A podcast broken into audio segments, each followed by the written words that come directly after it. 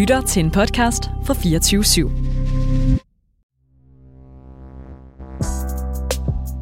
Det her er endnu en podcast fra Loud.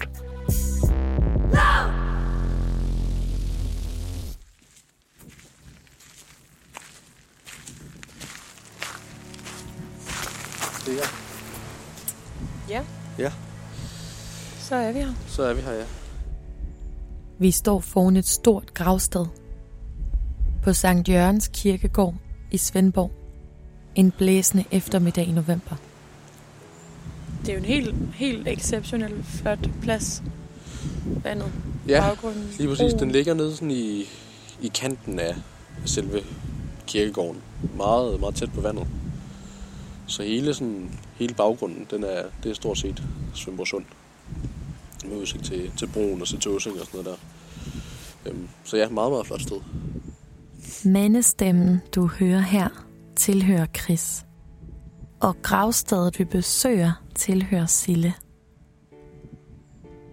De to er hovedpersoner i den historie og den podcast, du nu skal til at høre første afsnit af.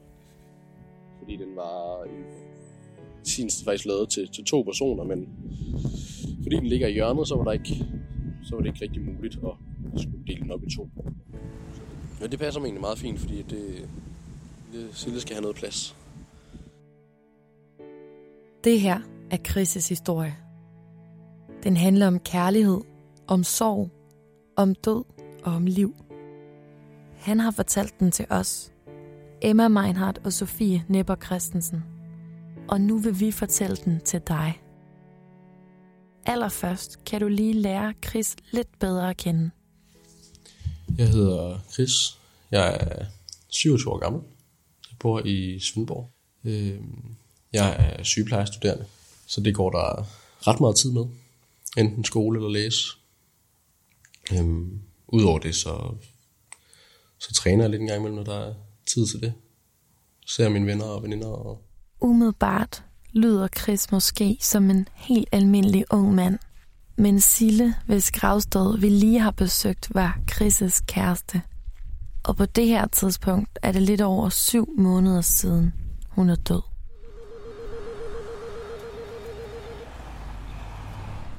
Hallo? Hej Chris, det er Sofie og Emma. Hey, kom ind. Første gang vi møder Chris er i hans hjem i Svendborg. Det er en et hundrede og halvtreds kvadratmeter stor lejlighed, nyrenoveret og med udsigt over havnen.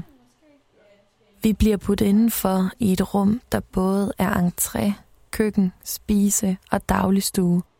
Med kunst på væggene, grønne planter og et par tomme flasker fra gårsdagens fest på køkkenbordet.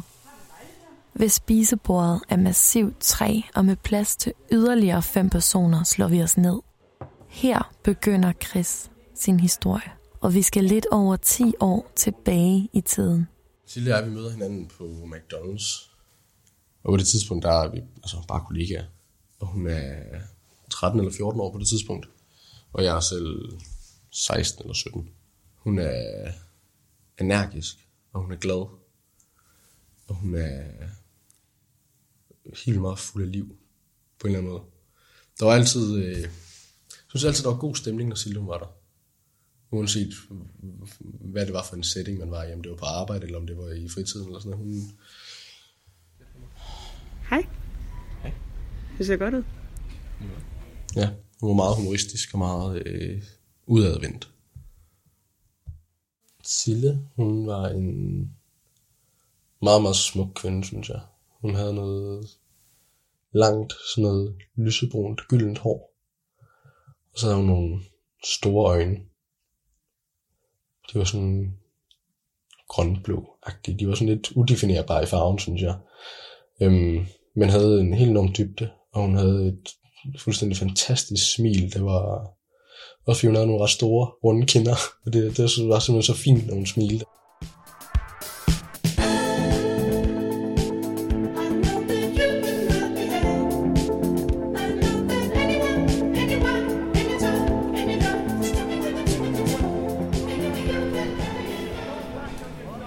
Det startede faktisk på Roskilde Festivalen, sommeren tretten. Jeg vidste faktisk ikke, hun var derovre. Jeg ved heller ikke, hun vidste, at jeg var der. Men det øh, viser sig, at vi lå i campusen ret tæt på hinanden. Så en af dag, der møder jeg hende tilfældigt bare på en af gangene. Fordi hun så mig derovre, derovre med hendes veninde, og jeg er sammen med nogle af mine kammerater og masser andre. Øhm, og så snakkede vi lidt sammen, og ja, så tror jeg bare, en af de sidste aftener, der, øh, der tror jeg bare, vi fandt hinanden, og så kyssede vi lidt, og du ved, jeg kan huske, hun havde et, øh, et pingvinkostyme på. Det var lidt, øh, lidt komisk. Men det var også lidt meget, fordi det var, det var simpelthen det varmeste tøj, hun havde med.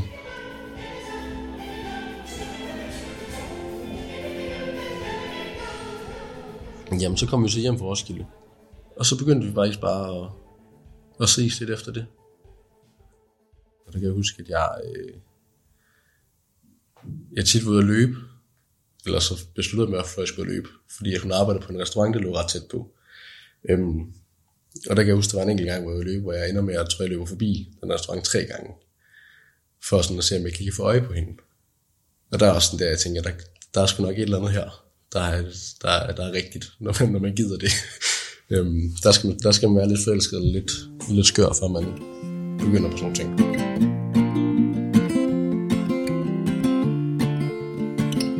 Udover det gyldne hår, de store øjne og et pingvinkostyme, så har Sille noget, der gør, at hun er speciel. Og det kan du høre om i næste afsnit af Ud af mørket.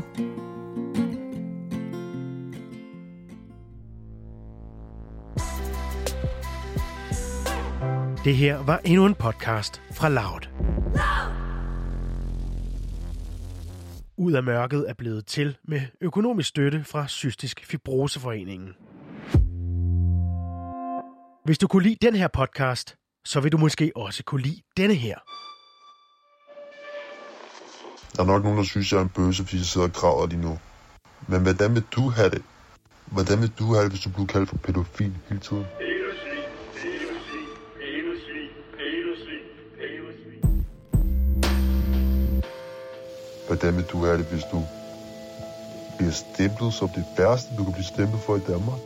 Jeg vil gerne lige forklare jer lidt, fordi jeg er i gang med at expose en fyr her i Danmark. Jeg er i gang med at udstille en person, en pædofil, der har været i gang alt for mange år, alt, alt for mange år, med at kontakte små piger. Jeg har utallige piger, vi snakker hundrede plus, der har kontaktet mig angående deres historie om ham her fra Danmark af. Han presser dem til at få smidt tøjet. Han presser dem til nøgenbilleder. Hvordan vil du have det, hvis du bliver overfaldet hele tiden? Du kommer aldrig nogensinde til at begå dig på nettet igen. Jeg kan love dig for, det bliver sidste gang. Øh, jeg har vimlet så hårdt ved dig, mand. Fuck, jeg har lyst til at bappe dig ind. Hvordan vil du egentlig have det, hvis det var dig, der var Emils fodspor?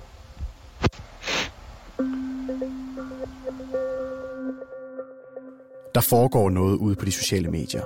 Spørgsmålet er, om det er en digital klapjagt eller en seriekrænker. Vi graver os ned i anklagerne mod ham, som vi har valgt at kalde for TikTok-manden.